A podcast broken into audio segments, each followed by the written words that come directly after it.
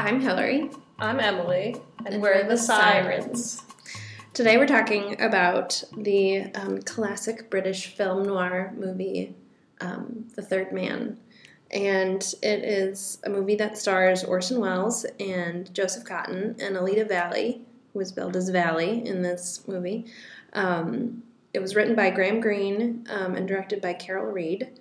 Um, and it is the story of pulp novelist Holly Martins, who travels to shadowy post war Vienna, um, which is divided into four zones occupied each by the Americans, British, French, and Russian forces. Uh, Martins arrives in time to discover that the friend he believes is going to employ him, uh, Harry Lime, is dead. Um, and he, being a um, in, a writer and an, uh, and a, an American of a certain um, personality, decides that he is um, qualified to set off to investigate. Um, he meets the local British police, some of Lime's old associates, and um, and Lime's girlfriend Anna Schmidt. So that's the uh, the short uh, the short synopsis. Do you have any trivia to share? Yes, there is an endless amount of trivia about this movie, so I, I'm not going to share everything. Um, you mentioned that Graham Greene wrote this, the novelist, and this was the only screenplay he ever wrote. So, And he wrote a novella first, and then he wrote the screenplay, right? yes, he adapted it. And then there's there was some tension in some of the decisions about how faithful it was going to be to Oh, the yeah. novella. Yeah. Um, so the Vienna Police Department actually has a, or at this time had a special union unit assigned to patrol the city's sewer system because it's so Oh. like elaborate, and the actors playing the police officers in the film were actually off-duty members of that unit. Oh, So like all those close-up shots of people's faces oh, they were actually things. police officers. Yeah. So I thought that was really cool. Um, the director, Carol Reed, who already had drug problems, became hooked on Dexedrine, which is known as speed, like as a street drug, while shooting this movie. And it was like a super strenuous, time consuming movie to make. Um, and he was operating on as little as two hours of sleep a day. Oh my so- Yes. Um, the movie has really distinctive music, Uh huh. and Reed heard Anton Karas playing at a production party and insisted the Austrian zither, is that how you say it, zither? Uh, that's how I would pronounce it. I don't know if that's a correct. zither player come to his hotel room and record songs to use for the contract. Then later in production, he realized that he wanted to use Karas's music for the entire film, and he flew him out to London to record the score for the whole thing. And this really made Karas's career, and he became a top-selling musician, and even opened his own nightclub in Vienna called The Third Man. um, Carol Reed wanted to be very true to the atmosphere of Vienna at the, the time of this film. hmm So he sought out the help of city officials and people who lived there, and they actually were very um, compliant. And they like it, he wanted it to always look like the streets were wet, wet with rain. So Uh-huh. like if it didn't rain, they would open the fire hydrants for him, so it looked like it rained. That I have rained. And he used a lot of local residents as extras in the film, including the balloon seller. He was apparently just like a real balloon seller on the street. Well, and he was so pathetic too. that I it was know. I was so sad that, that, that he was a real person. Um, so I mentioned the tension, but of like about the novella versus the screenplay, and there was a dispute between Graham Greene and Carol Reed and David Selznick, who was the producer, um, about how they wanted to end the film because apparently the novella had a happy ending. Yeah. And um, obviously they went with the unhappy ending. Yeah. And Greene later said, one of the very few major disputes between Carol Reed and myself concerned the ending, and he has been proved triumphantly right. So I was like, that's kind of nice that Yeah. the writer would admit he was wrong. Um, so Orson Welles, the the quote unquote third man, he it's kind of interesting how in this movie, I mean, he's really one of the stars, but he's not in it for a good part of yeah, the movie. Yeah, it's like two thirds of the movie. You're like, where's or- Orson Welles? he's got top billing and he's not. Um, so he only worked on the film for one week because he wasn't in that many scenes, and um, he apparently refused to be filmed in Vienna's real sewers because he was afraid of getting sick from like being exposed to the sewage and like the smell and everything. And they tried to convince him, but he just wouldn't do it. So his close-ups from the sewer scenes were all shot in London and there was a body double for the wide shots. Huh. So that you know, just feeds into the eccentricity of Orson Welles. The legend of Orson Welles. So I will I will stop there with that because there's way more that. yeah. yeah, we'll probably talk a little bit more about um, trivia stuff as we talk about the movie. Um, do you want to say more about Orson Welles? Yes, I mean I think most people at least know of him. so he was born George Orson Welles on May 6, 1915, and he became uh, American actor, director, writer, and producer who worked in theater, radio, and film. His father was a well-to-do inventor, his mother a concert pianist, and he was gifted in many of the arts as a child. He did painting, piano, and also performed magic.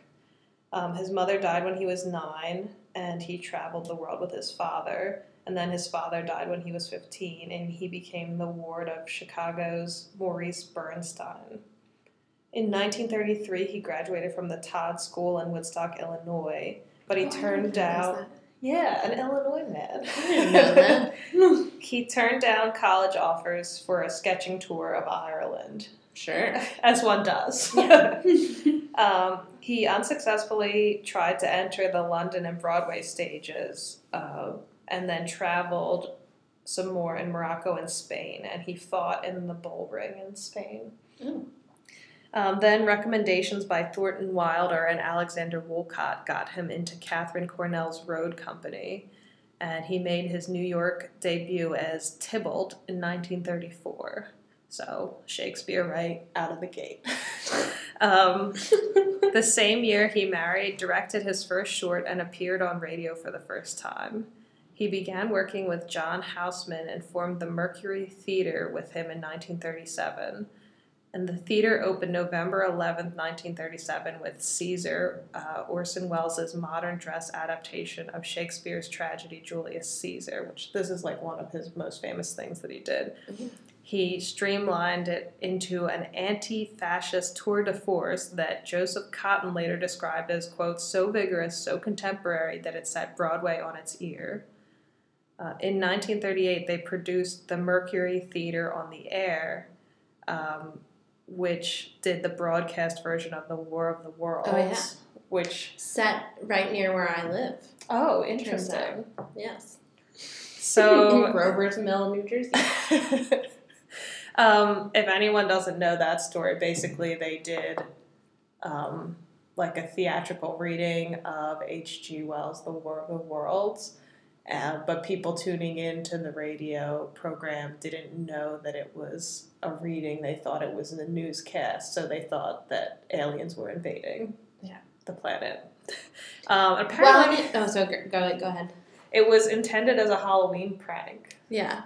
So Yeah, and I think something I read recently, maybe it was on like the like the plaques in Grover's Mill because there's now a like a, a, a park that has plaques in it. But the p- public's reaction to that production changed the way that um, like n- news was read on the radio Oh. And there were stricter like rules about whether like how and when you could use the phrases like breaking news or like like stop the press not stop the presses but those kinds of things. Because apparently using phrases like that confused people. That's about so news cool. versus fake news. No, no one has any confusion about that today, though, right? no. Not relevant at all. So well, Welles apparently anticipated this fake news problem. um, his first film to be seen by the public was Citizen Kane in 1941. You know, no big deal. Yeah, so Uh, that little film. It was a commercial failure and lost RKO $150,000, but it's regarded by many as the best film ever made. Mhm. And many of his next films were commercial flops, and he exiled himself to Europe in 1948. In 1956, he directed Touch of Evil, and it failed in the United States but won a prize at the Brussels World Fair in 1958. In 1975, despite all his box office failures, he received the American Film Institute's Lifetime Achievement Award, and in 1984, the Directors Guild of America awarded him its highest honor, the D.W. Griffith Award. Welles died on October 10, 1985, following a heart attack, and he's now considered one of the greatest film directors of all time. But it, kind of a sad bio in that he was doing all these brilliant things, but he Yeah. really wasn't very appreciated. Yeah, even though he was recognized by the by some of the like his peers as being an, a good artist and person at his craft, he didn't. He wasn't. Um, his his productions weren't very enjoyed by the public. Yeah.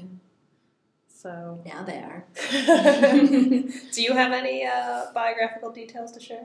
I do. I looked up Alida Valli, who, um, so I read in one place she was supposed to be the next Greta Garbo.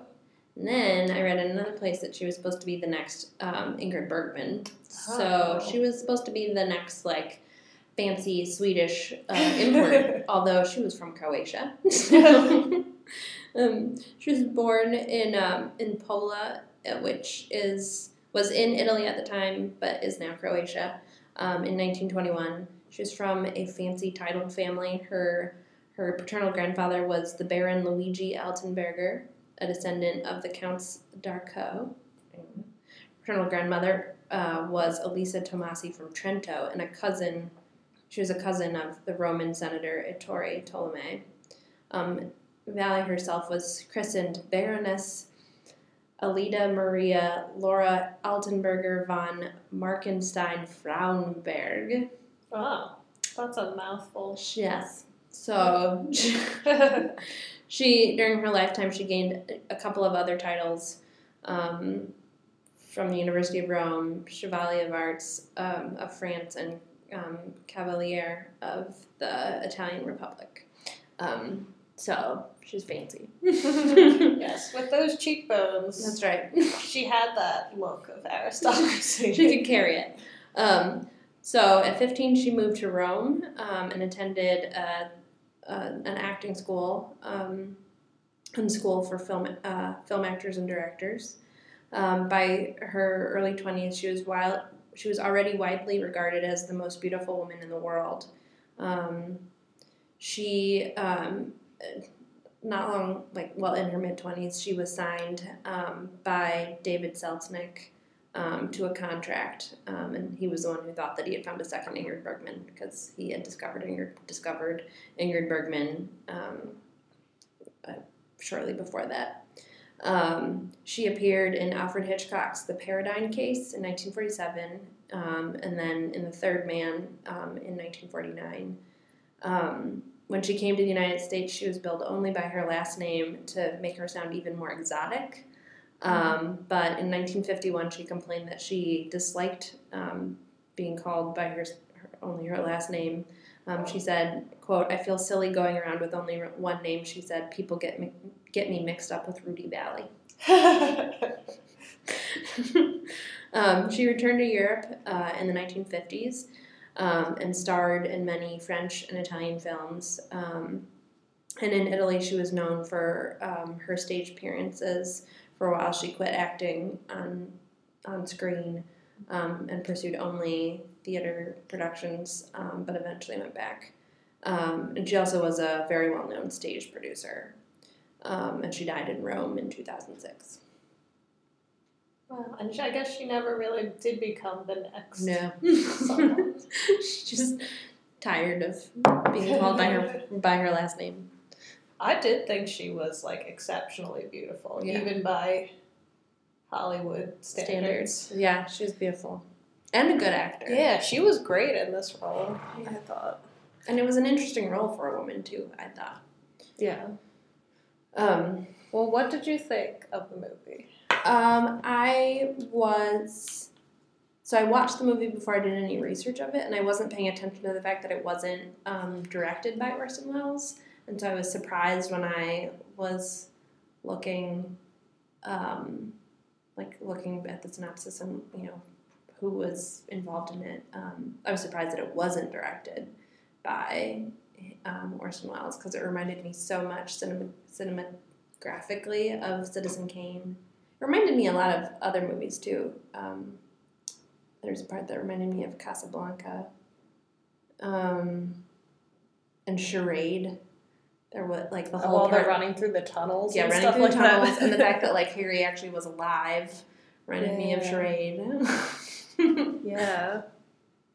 I I really like this movie. Um, sometimes I have mixed feelings about noir, mm-hmm. but the tone of this movie was nuanced enough that it didn't just feel like this total dark despair. It almost seemed like there was enough humor, and the music I think really changed the tone a lot, Mhm. so that I just enjoyed it, and I think it. I thought it was very tightly written in terms of a um, script. So, and I yes, I loved all the camera angles. Um, I thought the setting was fascinating of like post-war Vienna and how the city was divided into quadrants and hmm I didn't really know. I mean, I don't know very much about Austrian history and and what it was like there after the war, and so it was sort of neat to see.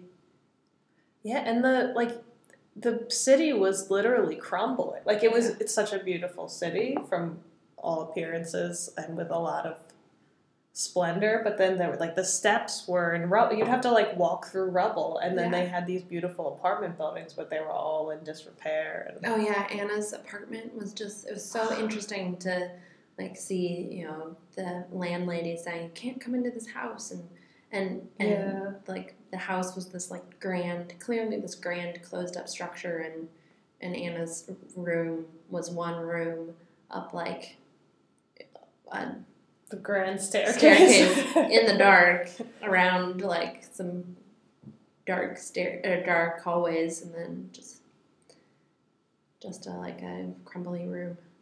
Yeah, I just, it, I just like, I think it's so interesting, and it's not something that is talked about a lot now. Um, I thought a lot of the acting was really good. They had a lot of good actors, like even in the minor roles. Yeah, yeah. So, It's interesting that there were so many, um, like that they got the like the police force and some of the locals as like pretty, um, like as uh, what's it called when they're as extras, but like not just like stand around extras or like eating in, in at the next table over extras.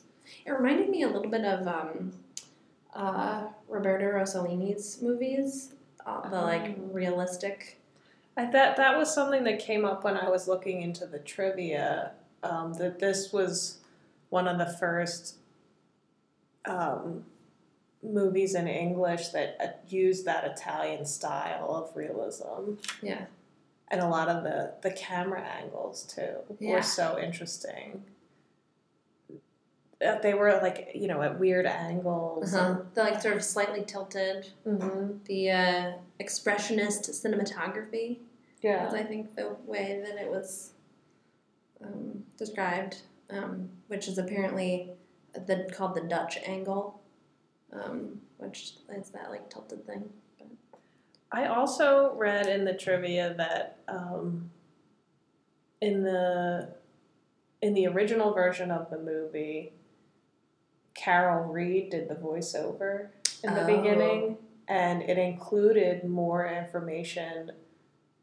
Um, putting Holly Martin's not in the best light, sort of revealing him as an alcoholic. Oh, And then when um, Selznick was going to release it in the U.S., he said Americans wouldn't like that. So, because they need their heroes to that's be right. clear. So they It's too confusing for dumb Americans. he they recut it with Calloway, right? with uh, Joseph Cotten doing the the um, voiceover in the beginning. Oh, he does the voiceover in the beginning. I think. Well, the other thing is, I was wondering what version we watched of it because apparently they like forgot to renew the copyright like really early on with this movie, so it went to public domain super early, and there's a Oh. bunch of like very poorly edited versions of it out there. So I don't even know oh. like what version we actually saw. so whatever I, I think on Wikipedia, maybe or IMDb, someone said that the like one of the differences between the novella and the movie is that the novella is actually narrated by Calloway, the British police guy. oh. And so the narration in the movie, like, sort of is the only thing in the movie that sort of hints at that that that was the point of view. I, I mean, I, I, it was really interesting to rewatch this movie as a writer and like think about like perspective and point of view and who's like. I mean, like you said, then it was so tightly written, and the narrative was just like so tight and clean. Um, There were a lot of like subtle things throughout that like when he goes to see Dr. Winkel and Yeah. the dog And is the there. dog, yes. And uh, but my biggest overarching question is like one, why does he just immediately he goes from oh my friend's dead to of course I'm going to investigate this Yeah. in like 2 seconds.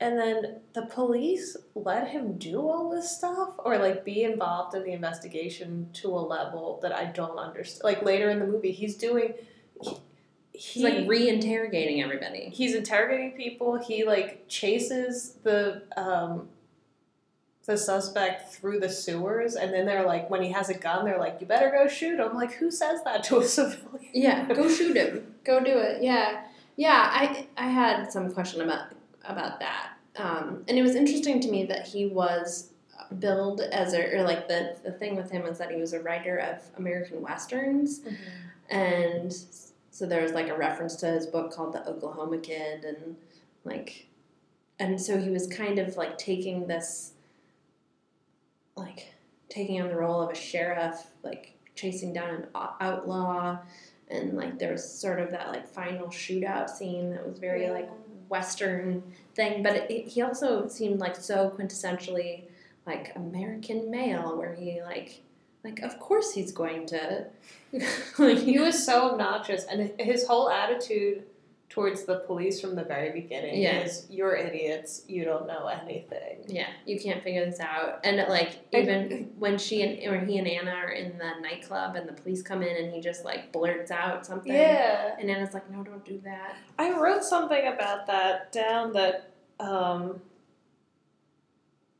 there was a particular like Americanness to him in that I mean, so this is a city that's divided into four quadrants, but he is so certain of his elite status as an American that he's not worried about anything happening to him. Yeah. Um, even if he provokes the police. And whereas you could see that it's like really a risky place for other people Yeah. um, you can get caught up in things. You can end up killed. You can, you know, be deported. Yeah. Just by what you happen to see. Yeah, he wasn't Yeah. careful at all about like you know, when he got information out of the porter, he just went around blabbing, Oh yeah, the porter saw you blab. Yes, and Like, the porter ended up dead, and he had no remorse. And, Like I was like, you direct. He just told everyone. The porter told me this, and then the porter died, and I yeah, that upset me a lot. Yeah. the porter seemed like such a nice guy. Yeah, and his wife. I mean, I just you just think about like his wife, who's you know trying carefully to say like don't, you know, she has that ruse at the beginning where she's like, oh, come answer the telephone. Yeah. The Porter goes, but I liked the the whole. I mean, there were so many little elements in the in the movie, like with the kid with the ball. Um, it's like sneaking into not sneaking, but just sort of like wandering around in the way that a kid does um, in the apartment building and overhears a com- conversation between Joseph Cotten's character and I forget who else is in the room. So that when he sees, and I guess the porter too, um, so when he sees him again. He's like, "Oh, this is the guy's the murderer." Although it is totally bizarre that this kid is like, "Oh, he's the murderer. He's the murderer," and then it's the kid that goes running after. him. Yeah, that was such a weird scene, especially when the kid like is chasing him over the rubble, and it's like a three-year-old kid, and Yeah. then like all the adults are still like way behind. him. Yeah, it was bizarre. that that was very funny. Yeah, I was thinking that if this had been a movie made today, I feel like it would have been they would have played up the anti-hero aspect way more and had it be like, well, he's a drunk and and like in the Mhm. end of that movie, it would have just been like, oh no, there's nothing. You're just mentally ill or something. you know, like something the no resolution. Right. There's So- no end to this movie. Well, what did you think about that? The whole theme of whether or not he was going to help the police to take Harry down. Because I didn't totally understand what his moral code was. Yeah, it didn't seem like he had one necessarily, but it, it did. It was like he. It took him like he was all for Harry until he realized that Harry didn't love Anna, and was like the one that turned Anna in on her bad passport. And then he was like, "Oh well, I have to preserve the honor of this woman," who, like, to her credit, was said. I mean, it's a shame she's still in love with this total slime ball. but- Yeah. um, but sometimes we do do that. Um, and I loved the line where she said, um, "If you want to sell your services, I'm not willing to be the price," um, which I thought was um, a really strong line. And and like that's the first time that we really that it's really articulated that she's the price. Like her freedom is the price of Harry or Holly um, helping the police. Yeah. Um, I mean, I like that it's not so heavy-handed. The like the connection um, between because that that whole scene plays out right after Harry tells Holly that he would pay him twenty thousand dollars to like kill people, basically, and and like take part in the racketeering, and instead Holly chooses to like trade a woman's happiness for for his loyalty to his friend. He was. I thought um, Joseph Cotten was great in the So role, great.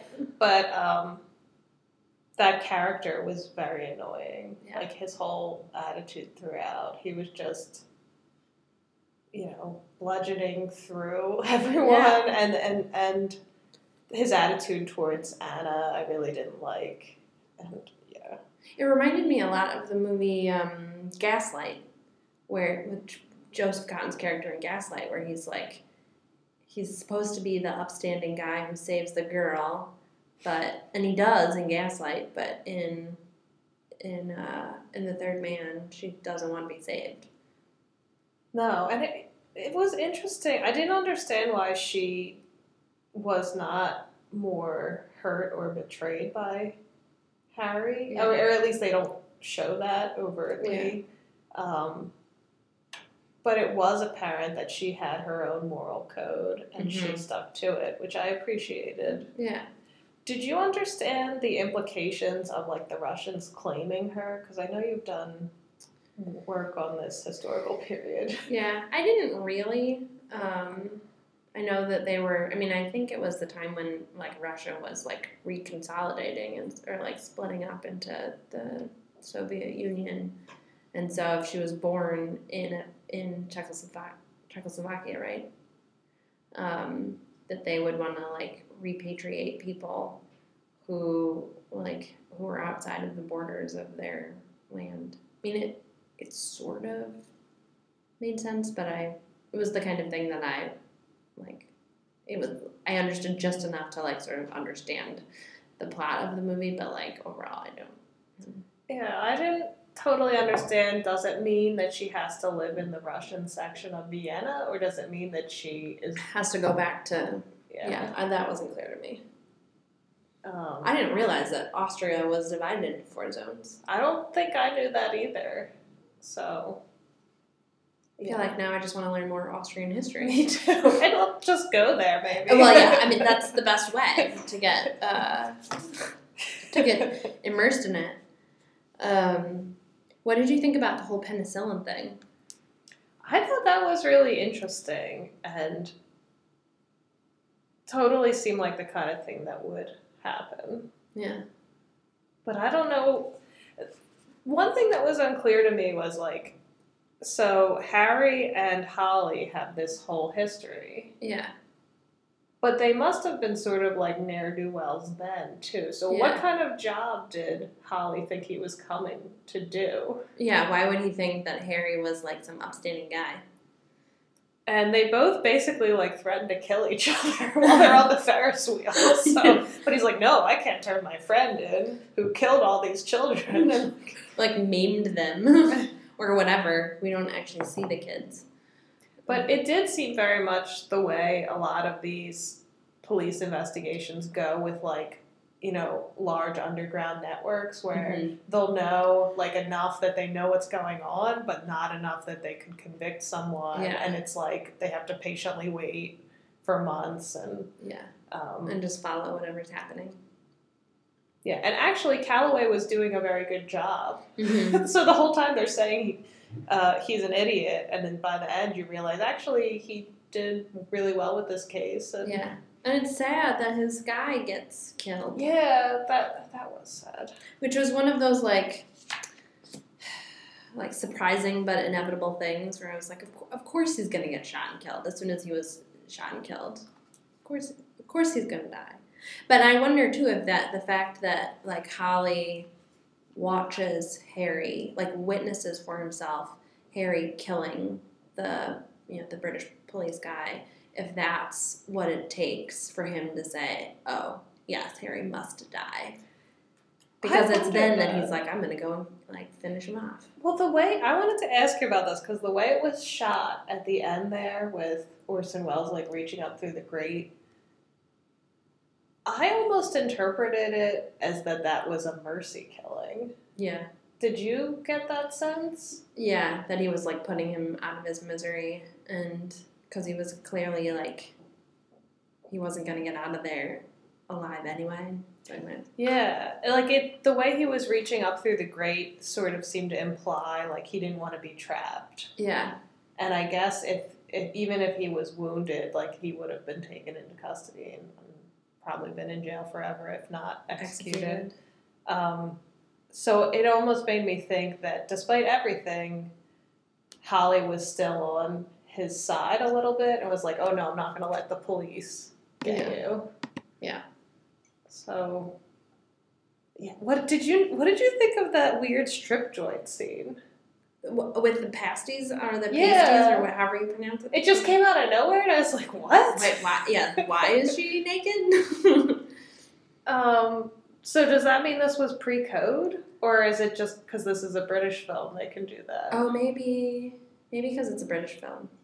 We need to do some code history. Yeah, because I, was like, if this was in the 40s, then this should have been post Yeah. code. Well, so maybe what we, well, if they had to add, maybe that scene that like the shot of the lady dancing in the pasties isn't in the American version, Yeah, maybe not. and we watched like some. Like weird amalgamation. um, he just he constantly seemed like he was drunk yeah. and belligerent. And here's my other question. So he stays in Vienna. Does it, it's implied that he's staying for Anna? Right. Does Who he- snubs her at the end? Yeah. And like, does he really think she's ever going to like him when he killed, literally with his own hands, killed the person that she he- loved? yeah. Would she ever get over it? Yeah. Well, it's not clear to me if then he like is staying in Vienna and he's working then for the police. Is that what we're supposed to understand? I don't. I. I didn't get that from it. I didn't think he actually had a job. So I was like, He was oh, just- I'll just live in this foreign city with no I'm a income." schlub. um, I really liked how the beginning and the end was the same funeral. Yeah, it's pretty great. Yeah, there, were- there were just so many nice details in this. Um, like all the use of light and shadow. Oh my god, it was so was good. great. It was a really beautifully shot film. That was my like the major takeaway. You're a lovely picture, beautiful girl. You're a gorgeous mixture of all that lies under the big blue sky. My heart cries. I read in the trivia that uh, th- there was some dissatisfaction with how plain Anna's clothes were. They wanted her to be more glamorous. Um, but How's she gonna be glamorous if she's I know it's post-war Vienna. like she doesn't have money. There's probably like a black market for nylons and stuff like that. Um, but in the end, the costume person won out, and I still thought she looked great. She She's amazing. I loved the trench coat and hat that she was wearing Mhm. a lot, and I thought it seemed more realistic that she would be wearing the same clothes repeatedly, considering her position. Yeah. Um, I loved that striped jacket she had. oh yeah. She just looked good in whatever. She, She has the kind of she's the kind of face where she can like be wearing uh, uh, like a flour sack and she'd be beautiful. I really like the scene where um, Holly first meets her and she's getting changed out of her costume and she takes her hair out of the wig and then like in the next shot it just looks perfect. And I'm like, no one's hair looks that good coming out of a wig. False. There's also uh, that scene where she she gets on the train and she it's as if she's like heading wherever she's going to safety. Um, and she sits back in the train and she like ra- runs her hand through her hair and it just sort of like sets like settles in a way that's just perfect. she was lucky. She's got some hair. um, the men's suits all I thought looked good. Yeah. Um, I really liked how the landlady of her apartment building was always wrapped in that quilt. I thought that was cool. so great. And all the street people too. I thought the costuming looked well. Obviously, if they were extras, maybe it was just their, Their clothes. clothes, yeah. It looked very realistic. In this world, there's room for everyone, and the good earth is rich and can provide for everyone. The way of life can be free and beautiful, but we have lost the way. So what about um, a social justice bent? Um, well, I think that whole the whole penicillin thing is um, like that particular racketeering with medicine has a pretty strong social justice element to it because at first when Calloway was talking about it, um, I thought, oh, he's you know Harry's doing this great thing. He's like he's operating the black market with this this drug that everyone needs, and it turns out he's like adulterating it and diluting it, and so it like is causing more harm than good. And Yeah. so stopping him is a like an act of justice. Um, I thought that was very smart on his part when he took Holly to the hospital. He Yeah. was like, let's just look through here. And they didn't, they didn't show what any of the patients looked like, but it was sort of implied. And yeah, But it still came down to he wasn't, in the end, he was not motivated enough by the, you know, harmed and or dead children. yeah, He was motivated by Anna. yeah. So I don't think it speaks very well. No, no, he, he's not very not a very compassionate person. no, not not at all. And uh, it definitely, I think, just in terms of the setting, spoke about like what you know how it was for civilians in post-war years with the police would treat them however and the police they, and even the fact that nobody could communicate with one another like the language barriers and clearly the citizens were all afraid no one Mhm. wanted to come forward Yeah, Um, so I mean that wasn't as overt of a message, but I think it definitely did talk about like, oh, is this the best way to be handling this like this time of transition? Yeah. Probably not. yeah, I've come home to live with you again here in the same house. But it can't be in the same way. I've been living my own life, making my own decisions for a long while now. It's impossible to go back to being treated like a child again. I don't think I'll do anything of importance that will displease you. But, Mother, from now on, you must give me complete freedom. What about the Bechdel test? oh my god. Uh, given that they're, the landlady, I guess, and uh, Anna had some conversations about. Well, it was mostly the landlady screaming about um, The police. the police being barbarians, um, and Anna saying, "Yeah, yeah, shut up, lady." Stop talking. Oh yeah, that, I think that must have been the only com. There were almost no other women in the movie. Yeah. I mean, who had speaking roles? Yeah, who had speaking roles. There was is- the pasty lady. she didn't use her words. No. um, so I guess we would say probably doesn't pass. they didn't have the opportunity to pass. I mean, if we're if we're talking a conversation yeah. that is not about men, and there there were there were really you could say there barely there wasn't even a conversation between two women. Yeah. So, So it like super fails. yeah. They don't even have the opportunity to not talk about men. No. Yay! what would you rate this movie? What what is our what does it go like one to four? One. I, don't, I can't is it one remember. to five? One to, I think it's one to five. You can make it out of whatever range you want to make it. Okay. This is, Um, this is our podcast. this is We can make our own rules. I'm gonna give it. I'm gonna give it a really high rating. I'm gonna say four and a half. Yeah, I think I agree with the four and a half too. Just for the way that it was filmed alone. Yeah.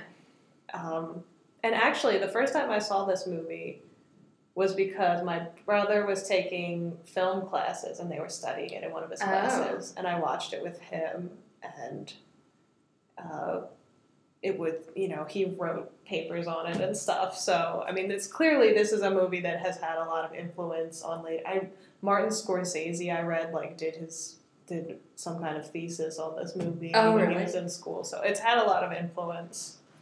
Um, what what would you give it? Yeah, four and a half, I think. Like based almost entirely on how it looked and the and the narrative. I think you're right that it like is really tight and And the cat. and the cat. Yeah, the cat that, the cat and the dog that played major roles and the parrot. I'm glad you brought up the animals because I wanted to talk to you about them. I think well, my brother's a big cat lover, and I think that's part of the reason he liked this movie so much. the cat has a major role in revealing character, Yes, I mean honestly, it, literally and figuratively. it reminded me of the Diary of Anne Frank, where like the cat gives away that he's a, a- basically if the cat had not Existed. yeah gone to him, he would not have been found. Yeah. So That darn cat. Yeah, I love the parrot and the dog too. Yeah. So. Her little dog. Little tiny dog. So overall, I'd say um, we've redeemed ourselves with movies. We because we hadn't had one that I think got above like a three, Three in a while. Yeah, we were. Yeah, we watched Now Voyager and Swing Time, and then Please Don't Eat the Daisies. The last good movie we watched was Bachelor and Bobby Soxer. Yeah. yeah, there's well, and and what what other ones did we give good ratings to? I feel like we gave a good range Charade and Little, Little, Women, Little Women, yeah. and then Man. Oh, and then we watched American in Paris. Oh yeah, that. So. Another doozy. Well, we're just covering the gamut. That's right. We're just doing all of them. So, what is our next movie, Hillary? Ooh, our next movie is our first Greta Garbo movie. Very fittingly. Yes, fittingly. Um, it's um Nana- Nanuchka. No, no, No, no, no, no, no. Nanuchka. We will learn how to pronounce this by the next That's right. We're podcast. gonna say it all the time. so until next time, thanks for listening. After all, tomorrow is another day.